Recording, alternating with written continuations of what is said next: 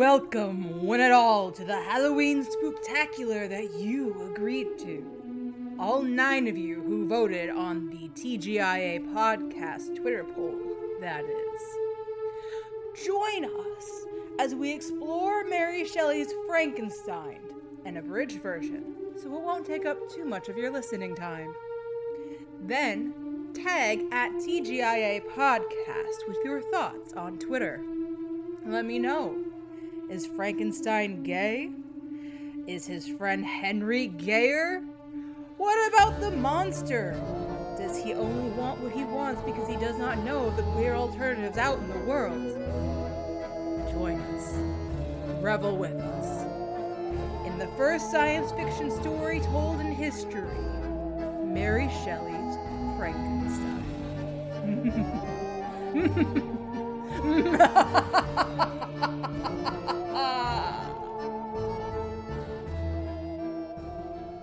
Frankenstein, or the Modern Prometheus, by Mary Shelley.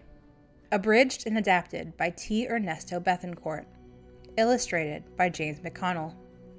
Chapter 7 It is hard for me to remember the early days of my life. All I really remember is light and dark. I now know what was happening to me. I was born fully grown. I could see, feel, hear, and smell. But inside, I was a baby, a newborn child. When you ran from me, I didn't know why. How could I know what an ugly thing I was? Without knowing why, I took a coat from your house and I left. I went deep into the woods. I slept on the wet ground. I ate what I could find, mostly berries and roots. All during this time, I was sad, but I didn't know why. One day, I found what was left of a campfire. I was excited by this wonderful thing. It gave warmth and light. Like a baby who doesn't know better, I tried to touch it. Of course, it burned me. In this way, I learned about fire. Because I had no father or mother to teach me, I had to learn the hard way. All of my early lessons were learned this way. I also learned a hard lesson when I met people for the first time. I found a poor hut in the woods. I went to the door and saw an old man inside. He was making his breakfast. When I came near him, he took one look at me and began screaming. He ran away. I didn't know why. You see, I didn't know I was so ugly. I couldn't even ask why the man ran. I didn't know how to speak. The same thing happened when I came upon a small town in the woods. I began to walk down the main street. Right away, people began screaming and running. Men threw sticks and stones at me. They drove me away. I ran into the woods where I was safe. Then I sat down and cried. Why did people treat me this way? Before long, the weather began to turn cold. I didn't know how to build a house for myself. Then, deep in the woods, I found a small cottage. Next to the cottage, there was a tiny shack. I slept in the shack at night. I hid in the woods during the day. I found a small crack in the cottage wall. It was on the side where my shack was. At night, I could hide in the shack and look through the crack at the people inside. Three people lived in the cottage an old man, a young man, and a young woman. I couldn't believe my eyes.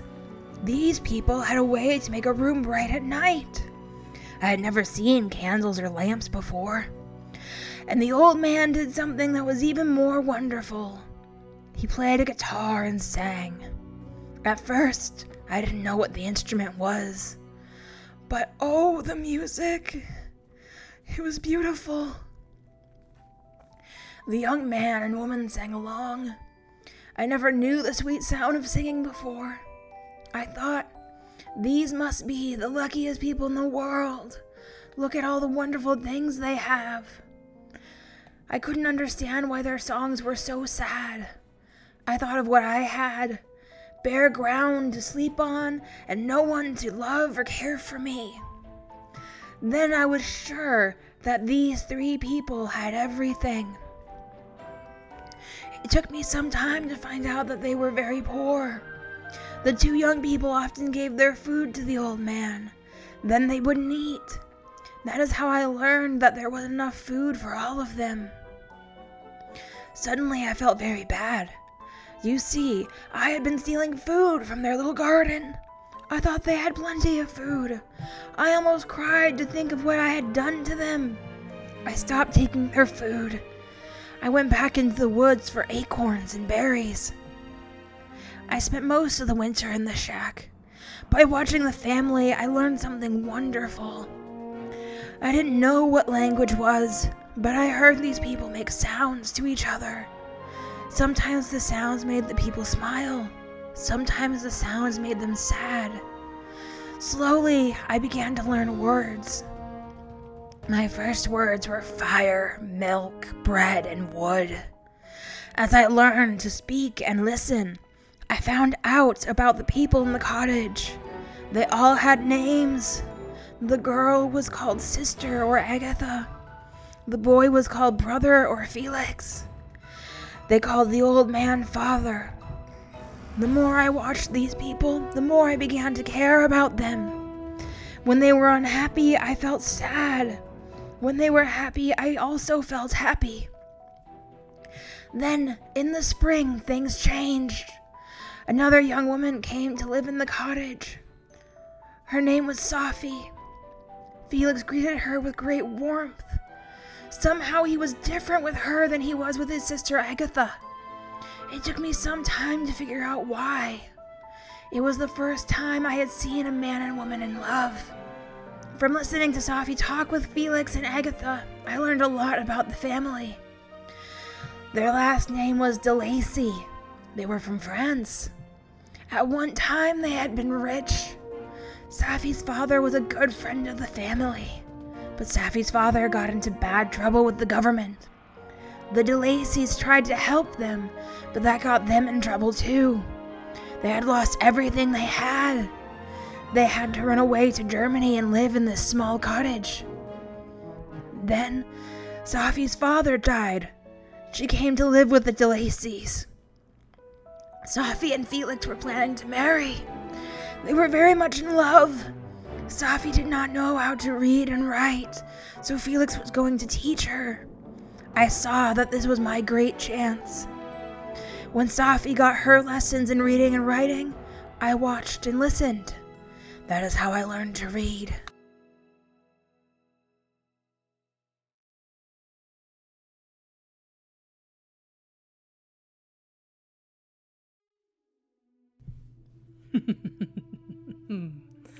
Delightful. Would you like more Frankenstein? Now, without having to wait for it? Go to patreon.com forward slash TGIA podcast and join with any monetary level you desire. There, these episodes will be released as they are edited, so you will not have to wait like the rest of the mere mortals. Questions? Comments? Just want to hang? Go to twitter.com and comment tagging at TGIA Podcast. We are here to be spooky with you.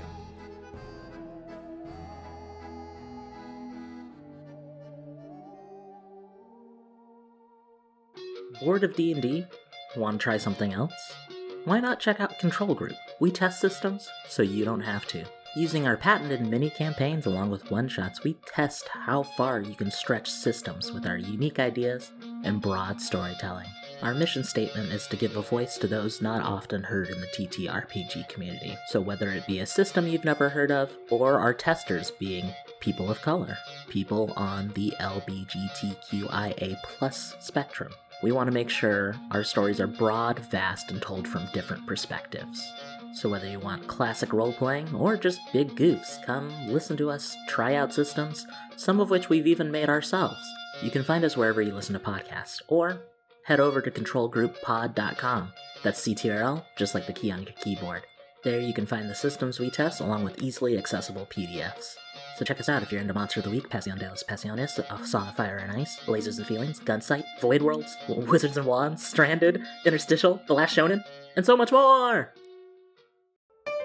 Be gay. Roll dice. An LGBTQIA actual play podcast network.